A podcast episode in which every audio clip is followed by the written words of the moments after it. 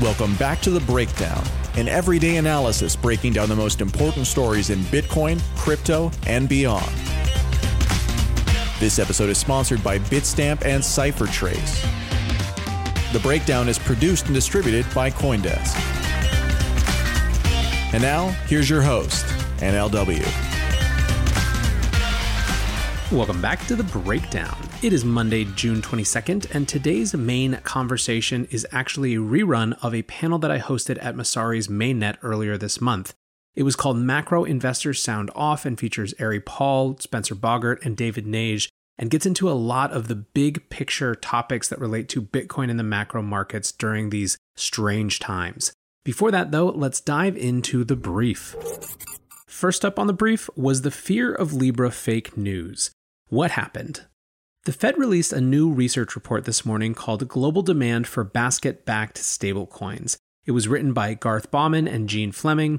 And basically, what happened is they ran simulations assuming that there was something like a Libra like stablecoin or Mark Carney's synthetic hegemonic currency. Basically, a stablecoin that instead of being pegged to a single asset or a single fiat, was backed by a basket of assets and a basket of other currencies.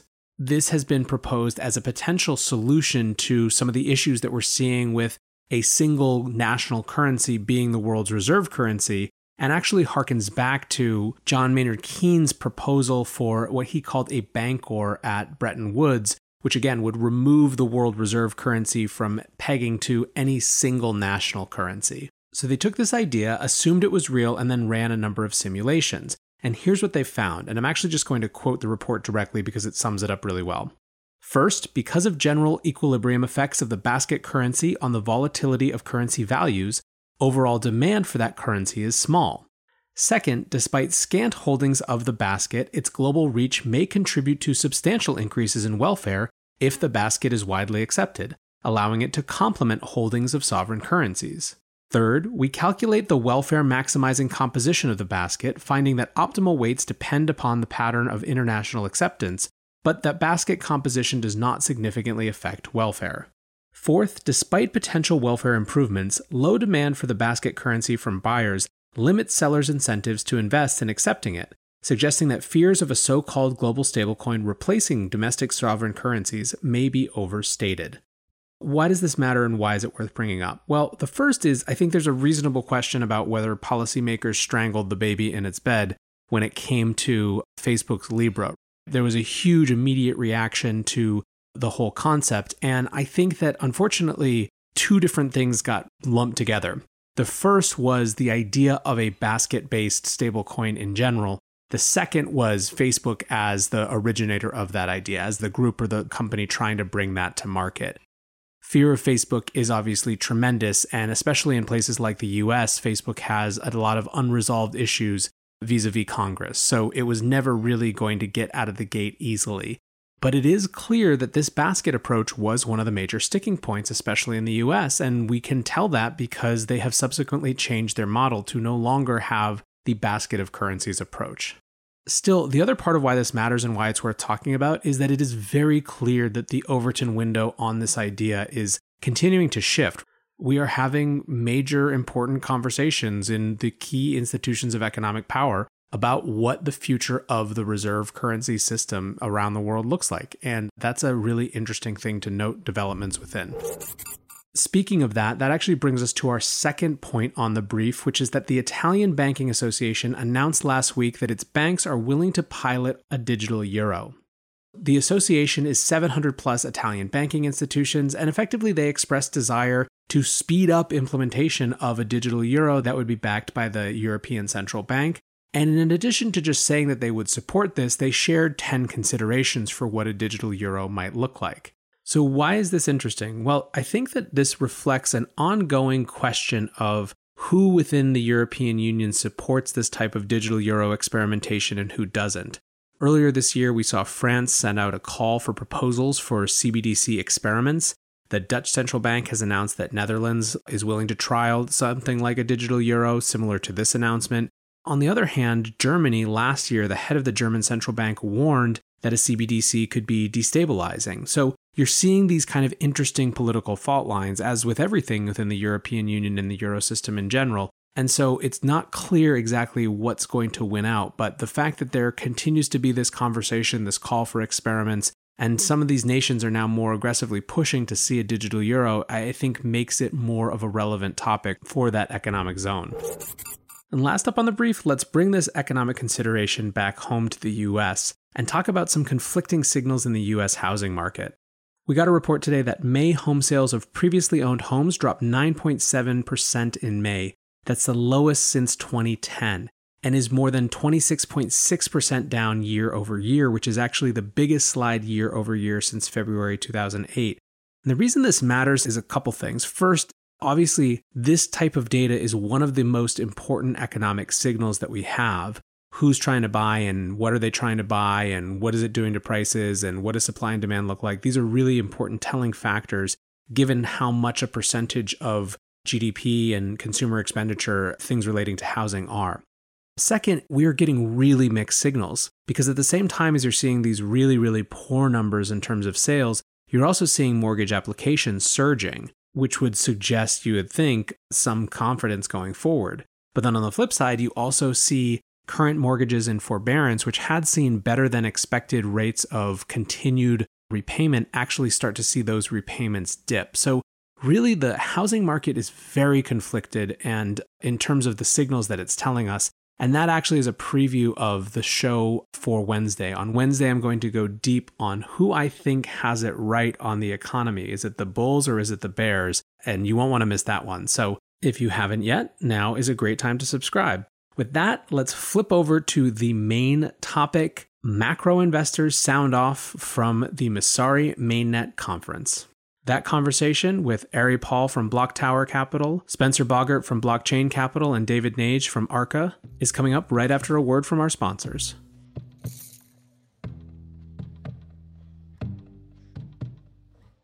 Bitstamp is the original global cryptocurrency exchange. Since 2011, Bitstamp has been the preferred exchange for serious traders and investors, trusted by over 4 million customers, including top financial institutions. Bitstamp is built on professional grade trading technology their platform is powered by a NASDAQ matching engine, and their APIs are recognized as the best in the industry. Download the Bitstamp app from the App Store or Google Play, or visit bitstamp.net slash pro to learn more and start trading today. That's bitstamp.net slash pro.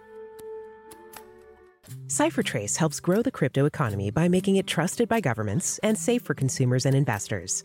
How do they do it? by protecting VASPs, banks, and other financial institutions from crypto laundering risks while protecting user privacy. Years of research have created the world's best cryptocurrency intelligence with the best attribution and deepest token coverage. So if your virtual asset business isn't using CipherTrace to manage compliance risks, you should start now. Learn more at ciphertrace.com.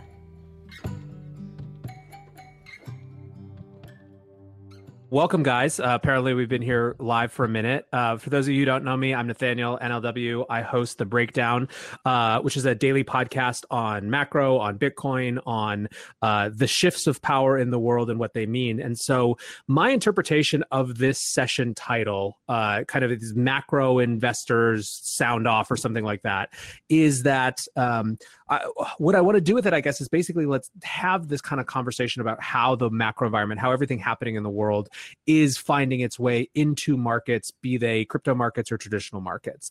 And so I guess maybe as a, as a way to kick that off, uh, what have been your feelings? And maybe let's start with uh, ari and then we can go to, to anyone else on watching uh, first how the market has uh, shrugged off covid-19 and then second how it has responded or not responded to these uh, the, these protests this this new kind of huge batch of uh, of civil unrest. Yeah so the markets are very explicitly um, reacting to fed stimulus which they're which they're kind of assuming is infinite so talking to like some of the biggest buy side investors um, it, it, the disconnect that we all see you know rising unemployment and yet a market marching higher um, it's not complicated. It's uh, you know you have a Federal Reserve that is that has a massive amount of money to buy corporate bond ETFs that basically says they'll buy equity if they need to. Um, that infinite, you know, and we have a, we have a generation of investors who've been taught not to fight the Fed. For basically 20 years, um, you've been trained. You, really, the way to invest is just figure out where the Fed's going to push money. Um, eventually, that breaks, but these things can take a really long time to break. Um, personally, I'm skeptical that it's going to last much much longer, but wouldn't shock me if we made new equity highs over the next six months uh, before a collapse. Um, and, and the thing that breaks it, uh, whenever you have kind of a, fe- a central bank driving asset prices higher, is that can continue as long as faith in the central bank continues, which can be a really long time. Um, basically, making a bet that that will end is a bet that kind of the central banking uh, banking backbone will itself crumble, which is is a generational event, or, or, far far more rare than a once a generation. So I do think we're headed for that personally. Um, but but that's why you know a lot of investors they would say that's almost never a good bet to make. You're almost always betting better just betting the Fed can keep pushing things up if they have the political will to do so. So that doesn't surprise me. And then on protests, um, historically, I frankly I'm um, I've been trying to catch up with my economic history and looking at market reactions to protests at different countries, different time periods. You can almost never locate riots on a chart. Um, if you're looking at equity in almost any country, you can almost never find the the, the, the riots.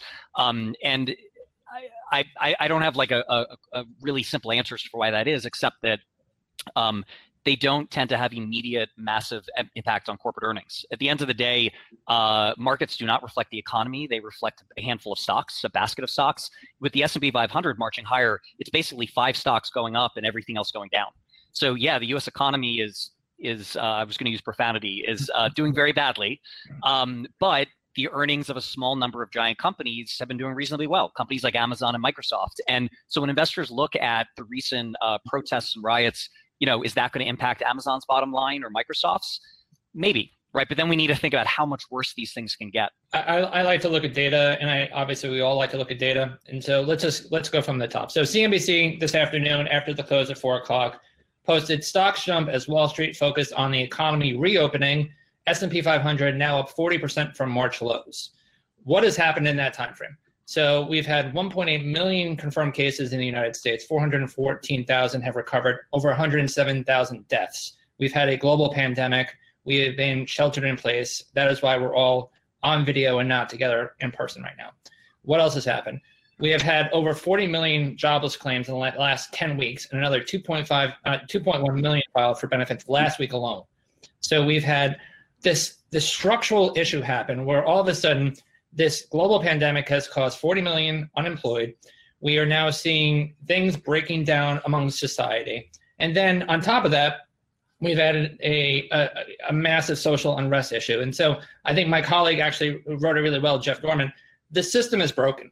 You know, we've had the scariest pandemic in the last hundred years. It's below a what he calls a fourth quarter lead. If you were using a, a, a football analogy, it's blown a fourth quarter lead leading to racism and social injustice, which is then playing the second game of a doubleheader following a match between record unemployment and decades of wealth inequality.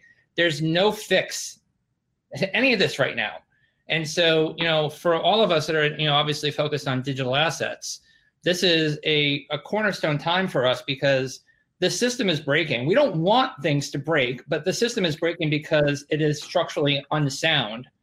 And so when it is structurally unsound, you better have a place to go, you know, to to move from that. And digital assets, Bitcoin and other digital assets, in my opinion and the opinion of others, is an untethered asset.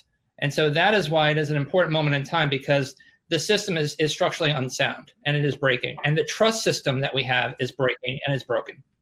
Spencer, what do you think? Guys, I'm not sure if this is where I parked my car. Excuse me. This is a Wendy's. I'm not a macro tourist here. no, but but in all seriousness, um, you know, I'm I'm deeply interested in, in, in macro topics here. Um, you know, I want to note that I'm in no way an expert. I am absolutely a tourist. Um, I, I, do uh, crypto venture capital, um, and, and, you know, certainly watch in the way that some of these things are tying back in.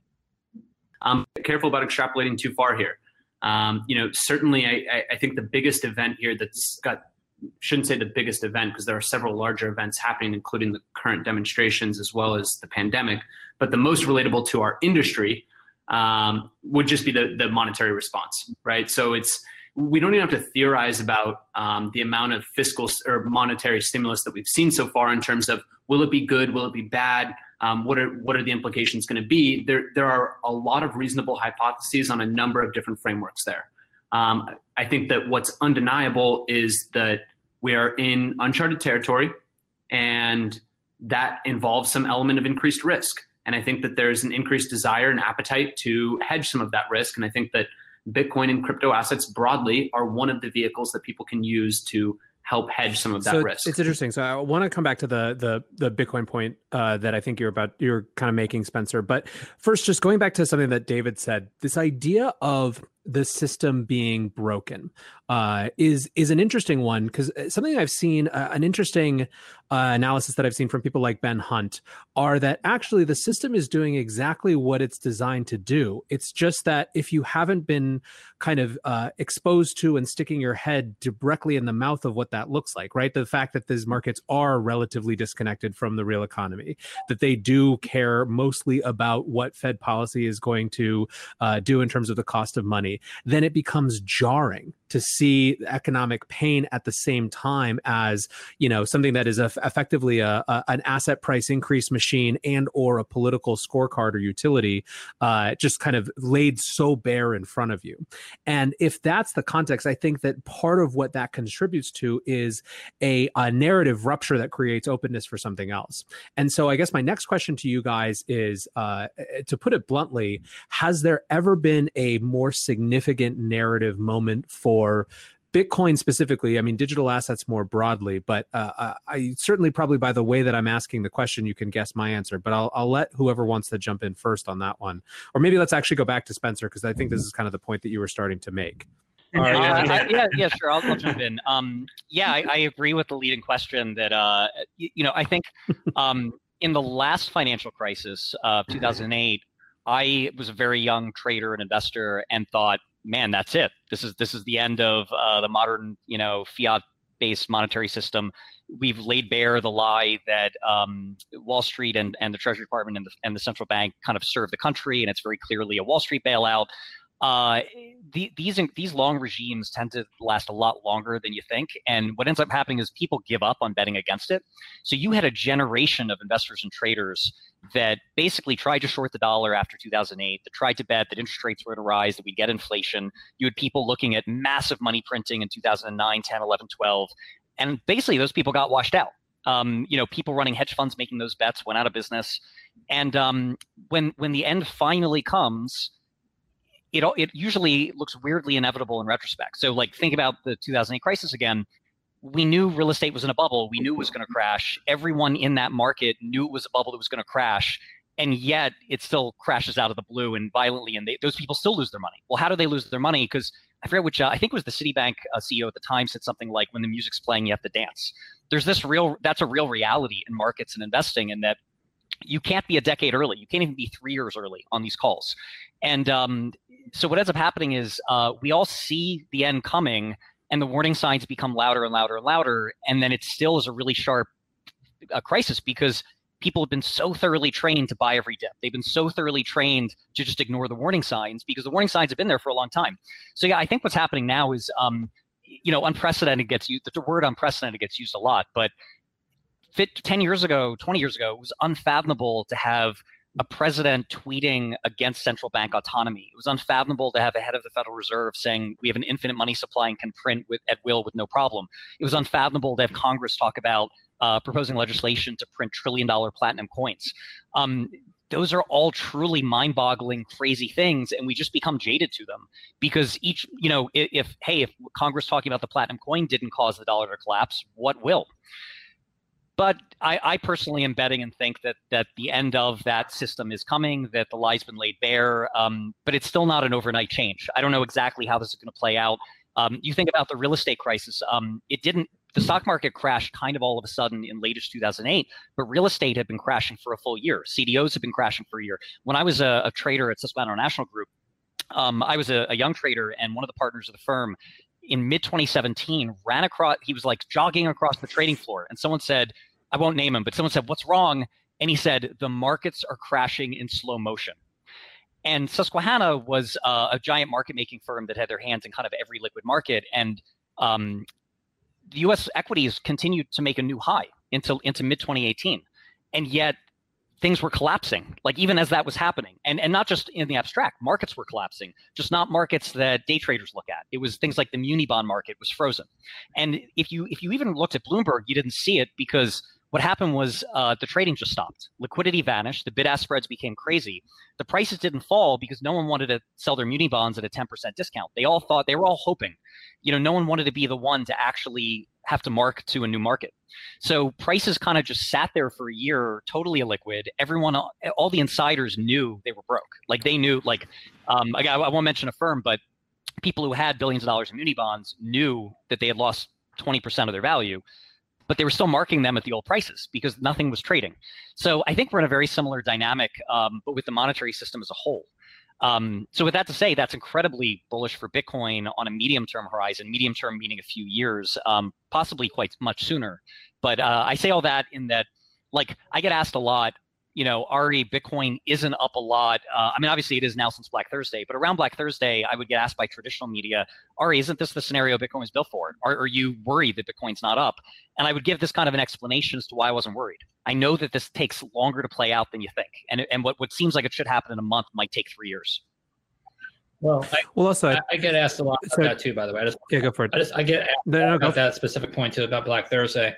And you know, a lot of people were like, "Well, uh, to Ari's point, why why didn't Bitcoin perform? You know, relative to what you all have been saying, it is untethered. It is you know a you know it is something that's uncorrelated, if you will." And as we know, obviously, when you know the VIX went up as high as it went to in the 80s, you know, effectively, you know, uh, correlation all goes to one. So everything effectively tumbled at the same time. And so what happened in that specific case? And I think a lot of people still don't understand this from the outside. Remember we are all in this world where we understand digital assets, where we understand, you know, blockchains, where we understand these projects. There is a massive world out there that still does not understand this, and that was obviously represented by what happened with Goldman Sachs a few days ago because they still don't get it. Um, and so, you know, there is this massive play out there, and uh, and effectively, you know, it, it, it's just it, we're in a place right now where the information asymmetries are, are still very vast and so it, it is it is still you know mind blowing to me that people are asking me about why Bitcoin went to the way it was. It's because you saw every single person, every hedge fund manager, all the managers out there that were getting margin called, effectively having to sell any liquid assets they could to cover their margin. Um, and so that was the reason why. It wasn't because Bitcoin all of a sudden crapped, and it wasn't because all of a sudden every every person out there in the world believed that Bitcoin was false. It was because you know holders of it needed to cover margin. And so it's actually really interesting as I as I posted, CNBC, you know, talked about the S&P rebound of 40%. If you look at the, you know, Black Thursday, you know, kind of recovery to now, Bitcoin has recovered 160%. And so, you know, again, that is something that a lot of people aren't talking about because again, there's this information asymmetry problem. Yeah, I think uh, one of the things that is uh, interesting is the disconnect between what timescale people are talking about when they're talking about relative asset performance, right? And you know, Ari, what you were effectively just saying is that we're at the end of some type of super cycle, or, or you posit that we're at the end of a of a super cycle, uh, and when the the the music stops, you know, as it inevitably will uh, you're not talking about kind of just a small shift. You're talking about a total reorganization of the way that we've designed markets. And that's why there's kind of, I think actually part of why, again, the question was leading from me and why I have such conviction of uh, the, this moment and the narrative relevance of this moment has to do with. Um, the the degree to which I'm watching people this this the the the huge number of forces in society making it so laid bare, it's creating this vacuum into which people are trying to the to trying to figure things out, right? And Bitcoin is one of the few things that actually exists as a credible alternative, right? Uh, and, and, I think is particularly appealing to a, a different type of demographic.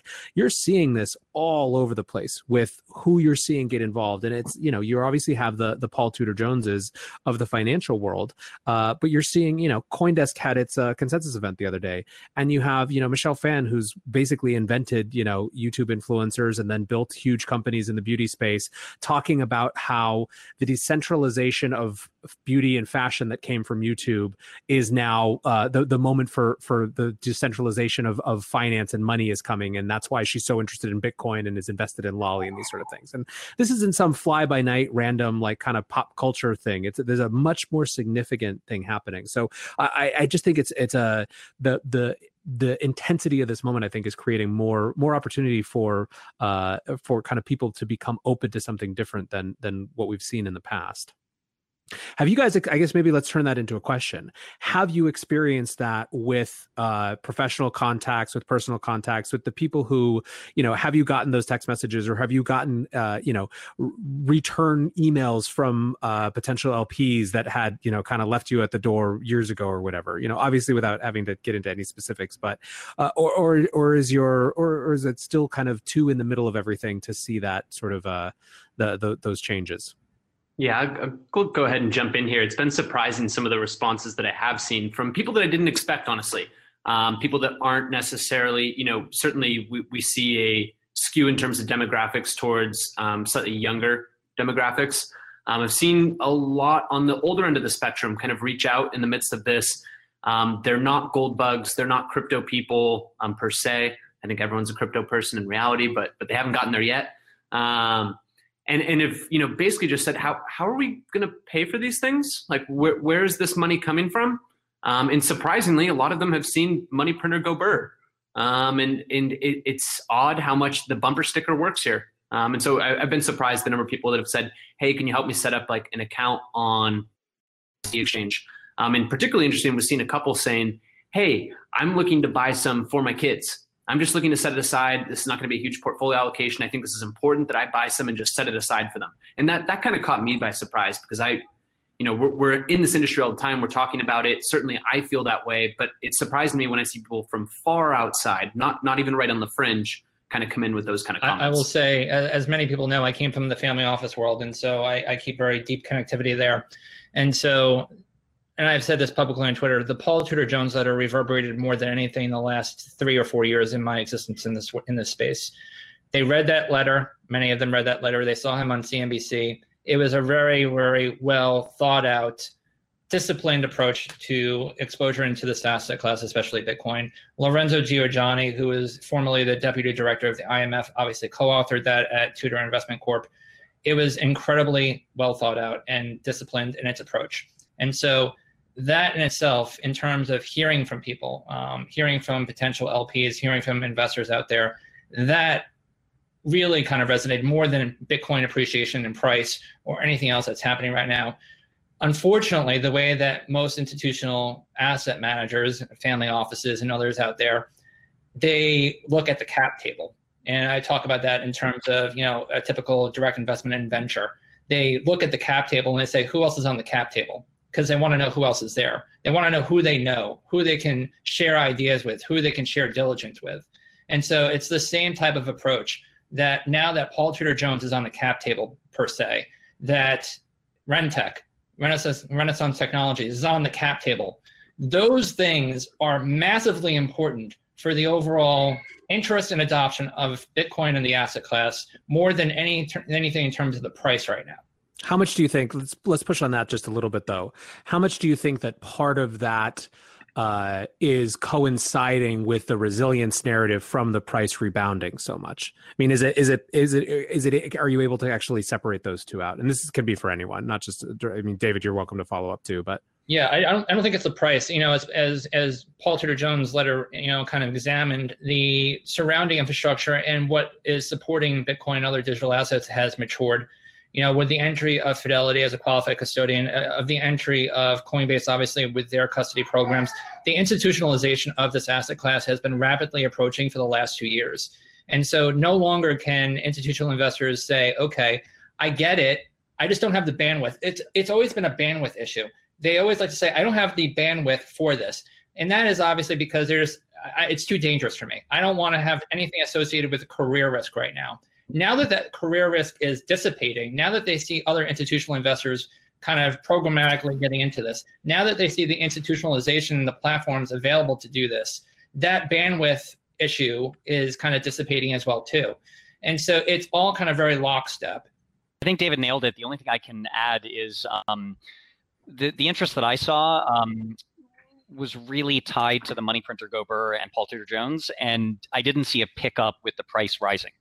Um, so I, I think, uh, yeah, I, I don't want to just repeat David's uh, well articulated a point about the career risk thing. Um, I, David, I had a somewhat similar background. After SIG, I was uh, at an endowment where, um, yeah, I mean, the, the, your number one priority is basically avoiding career risk um, and and kind of being responsible and prudent and um, I mean, what I can add to that. Uh, one thing I'll add is um, that one interest has always been stymied by infrastructure. And uh, whenever I talk with a lot with crypto insiders, with kind of like developers, they're always skeptical about this because to them it's not that hard. Like, or some of them remember a time when running a Bitcoin node meant a command line, you know, and um, it, like that was the only way you could use Bitcoin, right? People from 2010, 2011, and they're like, "What are you talking about?" Now your grandmother can use it, and your grandmother might be able to use it because your grandmother is okay using an iPhone app or a desktop wallet, but an institution is not. When you think about the challenges that um, a family office faces, or just any institutional investor, one it can't be any one individual who can control the keys. They have to have they have to have a um, administrative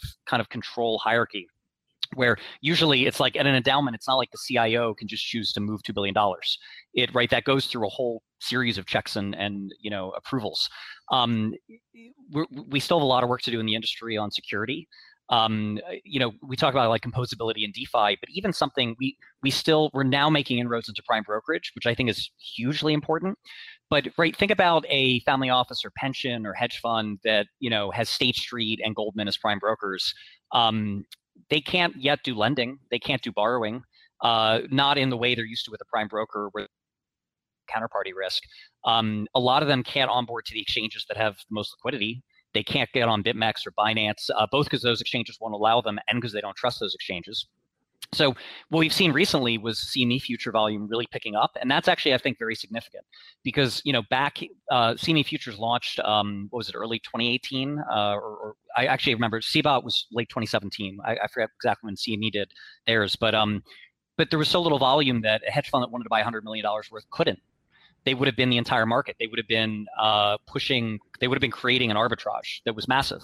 So the liquidity on regulated instruments like the CME, where um, you don't have any custodial risk, you're not having to deal with storage or administrative rights, um, is actually really important and still a major impediment. Even things like accounting software and auditing software are still kind of, uh, or actually, I'll give a concrete example. Um, with most assets, if you if you're a trading firm or a hedge fund, you can very easily delegate certain authority to a trader. You can say you have the ability, like when I was at SIG, I could trade $100 million worth of, of crude oil futures. I couldn't walk away with barrels of crude. I couldn't withdraw assets from the company. Um, we didn't really have software that allowed that in crypto until now. There's a couple fairly new products on the market that let a, a crypto hedge fund have cut those controls in place over a bunch of traders where the traders can't just walk away with the crypto. So um, we still have a ways to go on infrastructure, but um, we've made huge progress. The CME future volume picking up is massive. Players like Fidelity getting into the custody game is massive. Um, so you know now the more ambitious, those with a little more bandwidth, who are willing to put in a bit more time to diligence, now they can get in. Speaking of players getting in, what did you guys make of the Goldman Sachs piece. Everyone was kind of high off of uh, Paul Tudor Jones, and that was announced a couple days early that they were going to do that presentation. And I remember a lot of tweets being like, "Here it is, number two, Goldman coming in," and obviously it was the uh, kind of the opposite of that. But uh, wh- what do you make of that? Spencer, you want to take a stab? Sure. Um, I mean, I, I, don't make a whole lot of it. You know, I mean, there's, uh, I, I think that there are a lot of different takes that you could have on the space. I do not agree with theirs. Um, I, could say that it's lazy and misinformed, but you know that might just be derogatory attacks at someone that takes another view. Um, so you know what? Like uh, overall, I'm, I'm always glad that there's at least somewhat of a balanced discussion, even if I think that sometimes the other side is a little bit misinformed in this case. Um, you know, honestly, I didn't spend too much time on it. I think there are a, a lot of positive resources on there. Certainly, people will cite the Goldman research, um, but I, you know, Goldman changes their views frequently, and be surprised to see them play both sides of the table on this one. I, I'm, I, I was quite disappointed to say the least. Um, a lot of that research and a lot of those themes were, and you know, Nathaniel, you talk about themes all the time. A lot of those themes were from 2016 and 17. Um, that was what was disappointing to me. You know, they effectively seem to have missed the last two plus years of institutional build out that I had just alluded to. And the work didn't seem to really be there. And so, you know, if you're going to make claims that there are issues within digital assets, especially Bitcoin, there are things, there are structural issues for sure.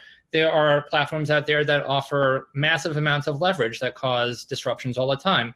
There are cascading liquidations that happen during March there are you know obviously conversations about needing to have fail safes and having to have you know switches on very similar to we have on the NYSE. There are structural issues in the capital markets that you can obviously make an opine on that are more relative today than they are you know versus say 2016 and 17. And to I think one of the things that was really disturbing to me and that was really upsetting to me is the inference that Bitcoin is used from ransomware ransomware that is also targeting people that are on the front lines that are trying to facilitate with the recovery of COVID. That was very disturbing to me, and I don't think that was appropriate. And it just showed to me that they were having a very negative bias towards it versus having more of an objective uh, bias, uh, a more of an objective conversation about it. And again, redacting back to the Paul Tudor Jones letter, that call was spurred on specifically by Paul Tudor Jones's letter and his entry into the space. And so they had a few weeks of runway to really kind of figure things out. And it really was disappointing to see that they did not. Keep keep in mind that like the default oh sorry, the, the default, let's keep in mind is that there's poorly informed criticism of our industry, right? Like that that's been the default for a long time now. So it's more notable when someone comes up and actually has either one, a really well-founded kind of support of it, like a Paul Tudor Jones does, or a really well-founded criticism is welcomed as well. But you know, overall, when it's like, hey, another bank, one unit within another large bank publishes like poorly researched information on crypto, it, you know, I mean, ultimately, the, the good thing here is that crypto is not really susceptible to this kind of like poor information, right? I mean, crypto grew out of literally six years of this um, and, and, continues to do so and continues to gain more attention. So I, am not particularly concerned. Yeah, about, the, the smartest the money macro guys um, are are have all been in personally for a few years, and um, I suspect a lot more will will announce in the next quarterly letters that they're in Bitcoin. Um, a lot of I haven't been privy to the calls, but um, there've been kind of groups of calls of people like Paul Tudor Jones, like the very very lead billionaire macro managers who've been talking about this for over a year, and they, they they'll have like quarterly calls where they discuss strategy. Um, those guys are always long ahead of the private client uh, advising. Um, it's a little disappointing in the short term in that uh, if Goldman came out and told other clients about Bitcoin, that would certainly be you know bullish short term. But I don't view it as existentially worrying. They, those there's just a pattern to adoption, right? It's like it, it, it's not surprising to me that um, people over 60 generally get into crypto later than people who are under 30 you know? That's just kind of the, the, the pattern of any new tech any new industry. Um, pri- private client advising is a lot like like endowment in the sense that it's much more about uh, protecting your downside whereas the guys like paul tudor jones are collecting carry on upside. They're paid to take risks. Private client advisors are not. They're paid to avoid basically uh, to risk minimize. So let's let's shift gears to going back i guess to to even more kind of macro questions. After uh, a year or a half a year now of the unexpected becoming normalized uh, very quickly what are you know h- how are you making sense of these markets of everything happening? I mean are you guys just sitting and kind of waiting to get more information? Are you acting? Are you allocating? I mean how do you think about just operating as investors in a time like this I, I love crazy periods. Um, love them because during normal times, uh, investing just in general, not even talking about crypto, but certainly applies to crypto too. It's very competitive. You have a lot of people, you know, taking time to gather data, poring over it, analyzing it carefully, fighting over, you know, ba- in traditional markets, basis points, and crypto, a few percentage points. When things go crazy, um, I think it's it's just way, uh, from my perspective at least, it's way easier to outperform. And by outperform, I don't mean that in a uh, direct quantitative sense. I mean it generally in that, like, you know, you look at traditional markets um, in 2007, discretionary traders like what I was at Susquehanna were getting eliminated by algorithms. Um, not all of them, but basically, if you were in a liquid market, you were getting replaced by machine learning algos. When you have a regime shift, when you have the, the nature of the game changes, um, that freaks a lot of people out. Humans tend to break down and the algos break down because they're trying to trade based on a one year, three year, five year data set, right? Like it, as an individual, you were able to beat Wall Street in 2008 through for a few years because all of Wall Street was anchoring to 30 years of real estate data. If you just applied a little bit of common sense and said this actually is different, like I can't, you know, like yeah, those quants they might have PhDs, they might have teams of 100 quants pouring over 30 years of data to eight decimal points. All of that's worthless when you have something that hasn't happened in 30 years. So um, like Black Thursday, uh, those times are incredibly exciting to me because you, you get to it's less about um, extreme attention to detail and number crunching and do you have every last bit of data and it's more about applying uh, it's more about being cool calm and collected and applying common sense. And it, it's great because you have you have this little window where you can so clearly be greedy when others are fearful and vice versa. Like normally that takes a decade to play out you know? Um, and it's often very tough. Like I mean, I'd say that with equities right now, um, you know, are people greedy or are they fearful? It's not super obvious to me. It's a mix. I, I'm personally bearish on equities over a five-year time frame, but uh, it's hard to. It's not like I can say that everyone in the world is super bullish equities or, or vice versa. Whereas Black Thursday, basically no one. I, there were obviously people buying that night, but for very clear reasons, people were freaking out right?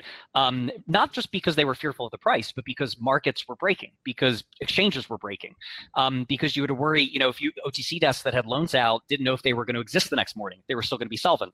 So it's not that people suddenly became idiots; it's that these structural forces um, that to, are invisible to a lot of retail traders. If you're an individual trading Bitcoin, um, you don't necessarily even see this stuff happening as one other example, um, I was a treasury bond trader for a while, and uh, treasury bonds are rehypothecated. So a prime broker will lend it out, and the same bond gets lent out and relent out and relent out a dozen times to the point that no one knows who actually has the bond. Um, and every few months, this has gotten less and less frequent, but every few months, you'll have um, what's called a failure to deliver, where someone is owed a bond and another prime broker can't give it to them because there was a usually a minor administrative error somewhere down the line. And suddenly you have this whole cascading weird thing happen in the market where I might have short sold a bond that I need to cover, but I can't get delivery on it to actually meet my contractual commitment. And the way Wall Street deals with that is handshake agreements. Um, theoretically, that could end up in every Wall Street bank suing one another. It doesn't. Basically, they just say, we'll just kind of shrug it off and and you know basically deal with a few basis points of lending loss. But the point is that's kind of invisible to everyone else. But if you're a trader, if you're a treasury bond trader, your world is ending when that happens because you don't know if you're going to be able to meet your contractual uh, you know uh, uh, commitment to deliver a bond. Um, so to me, those are really exciting times to be an investor and trader. And it's actually for general retail traders in traditional markets and crypto, that's kind of the only time that I would suggest aggressively betting against the professionals because the professionals are handcuffed by their normal business. So, like, right, if you have OTC desks that normally have 10 times the information most of us can have, 10 times the liquidity, they have the cheapest cost of leverage, they have the best access to counterparties, they have every advantage. Um, they're going to beat you in trading. Um, but their day-to-day business requires that they take certain types of risk. Counterparty risk if they're doing arbitrages they have positions on on exchanges like bitmex and counter positions on coinbase. And and on those nights when the market blows up those otc desks are forced to do the exact opposite of what they want to do. They don't have a choice because they're already overexposed. And if you have fresh money if you have fresh capital if you're a retail trader who doesn't have a bunch of giant arbitrage trades on you can go onto coinbase and buy bitcoin at 4000 Mm. And so you, you, get this incredible edge. And the same was true in real estate and, and Wall Street generally in 2008. Same was true, um, you know, crude oil just traded at negative $37. Um, that actually wasn't easy to exploit as a retail trader, but just it's an example where every date, every Wall Street crude oil trader, not all of them, but plenty of them who were forced to trade crude oil every day, they were buying at $2, at $1, $0, and they're getting margin called and liquidated negative 10. Um, that was actually pretty hard to exploit as a retail trader because the contract was expiring. You couldn't have just bought crude oil negative 10. But the point is, um, you actually have kind of the luxury of not having to make a market every, like if you're an options market maker like I used to be, you're legally obligated to constantly make markets. And so what happens is if the market is moving in one direction, you end up with a long position whether you want to or not. Whereas someone with dry powder who doesn't, who isn't trading options every day, they get to step in and do a great trade when you're handcuffed by your day-to-day business. I, I just want to dip in. I know we're getting close to. I think we're supposed to start at five forty. Um, tell me if that's right, Nathaniel. Is that right? I think so. I think that's Ben yeah. will tell us. I'm sure in the chat if we okay. if we screw it up. I, I, think in terms of ideation, in terms of being able to find pockets, you know, right now, as we alluded to at the top of the hour, we're dealing with a, a situation in society that has has not really presented itself. Not only do we have massive social unrest that harps back to uh, 1968, but we also have been dealing with a global pandemic where we are questioning everything around us. We're questioning if physical, you know, fiat is dangerous to hold in our pockets because it might carry a virus.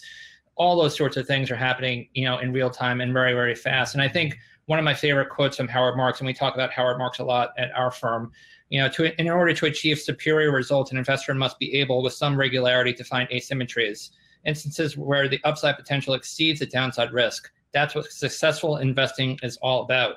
And that really just rings true with us. We're you know the ability to find those types of opp- opportunities now amidst a global pandemic and massive social unrest are presenting themselves uh, because people more people in in the public and the population out there are questioning the social paradigms that we've been dealing with for hundreds of years. Um, you know the only thing is you know about investing in, in these kind of climates you know for us it, it we operate venture funds and venture funds only. So we're not, we're not trading. Um, you know, we're not moving positions in these. You know, when we do see Black Thursday like events, you know, it does give us an opportunity to to deploy capital. Um, you know, it's always scary time, so it's always kind of you know watch and, and see what happens. But um, you know, always the idea is that we can call capital countercyclically, right? So. Um, you know, when when we see big market events, normally what happens is your investors are trying to pull capital from your fund. That means that you're a forced seller at the bottom like right when prices are discounted, right when you want to step in and buy, everyone yanks their capital. Really, really painful. And the opposite is true as well. That like markets have exploded. We're in late 2017. They're saying, here, take more capital. Right as you're kind of saying, things are looking a little bit expensive right now, right? Like I'm a little bit nervous. Um, and so, you know, uh, given the liquidity profile you know, it, venture funds tend to be very difficult to raise, right? We're asking our, our investors to lock up their capital for eight to 10 years. That is a very long commitment for them. Um, but what it does allow us to do is stand there and invest kind of counter cyclically relative to the market. Um, and so, you know, for us, it, it's business as usual. We're making a lot of equity investments. Have a term sheet going out later tonight. Um, and otherwise, you know, keeping an eye on, on several liquid assets as well. Well, it's been great talking to you guys. Uh, a friend of mine, Emerson Spartz, so I think some of you might know, we had this conversation recently about punctuated equilibrium or moments of punctuated equilibrium. These are moments where things that have been bubbling for a while all of a sudden have this massive push forward. And this is, it turns out, how evolution works. It's not one straight line, it's uh, very long periods of calm followed by kind of explosive Cambrian explosion type moments. And I think we're living through one. And his assertion is that in those types of moments, it's the only time when you can beat the smartest guys in the room because there are no smartest guys in the room. So uh, I appreciate some of the smartest guys that I know being in this room for now. And uh, yeah, it's been great talking to you and excited to see the rest of this event.